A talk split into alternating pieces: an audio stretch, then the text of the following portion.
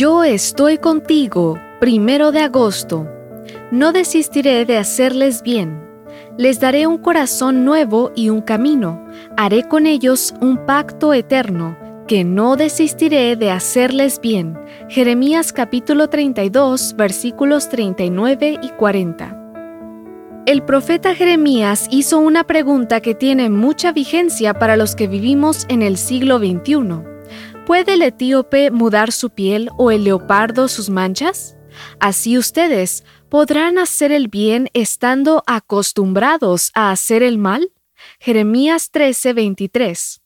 Así como un ser humano no puede cambiar el color de su piel, tampoco es capaz de hacer el bien por sí mismo.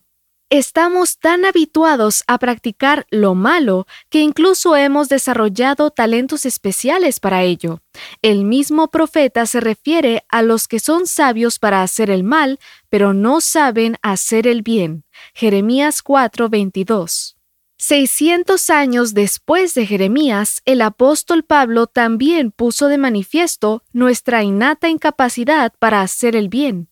Y yo sé que en mí, esto es, en mi carne, no habita el bien, porque el querer el bien está en mí, pero no el hacerlo. Romanos 7:18. La raíz del problema no está fuera, sino dentro de nosotros, en nuestra naturaleza humana que se opone tenazmente a todo lo que tenga que ver con Dios. Es esa naturaleza la que deja una estela de maldad a nuestro paso. ¿Y es posible que se pueda producir un cambio en nuestra perversa naturaleza?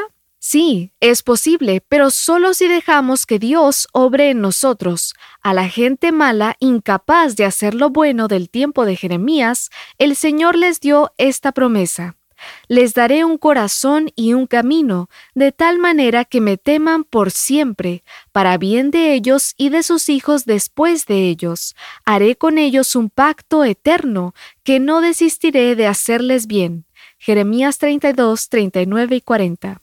A los que somos malos, Dios nos promete darnos un corazón capaz de obedecerle. Él no está prometiendo mejorar lo que somos, sino transformarnos por completo. Esa promesa, la de darnos un corazón, se repite constantemente en las Escrituras. En Ezequiel 11:19, Jeremías 24:7, Segunda de Crónicas 30:12 y Ezequiel 36:26. Además, a los especialistas en cometer maldades, Dios nos promete, no desistiré de hacerles bien. Literalmente lo que el texto dice es que Él no se arrepentirá, en hebreo sub, de tratarnos bien. Somos nosotros los que hemos de arrepentirnos y pedirle que cumpla esas promesas en nuestras vidas.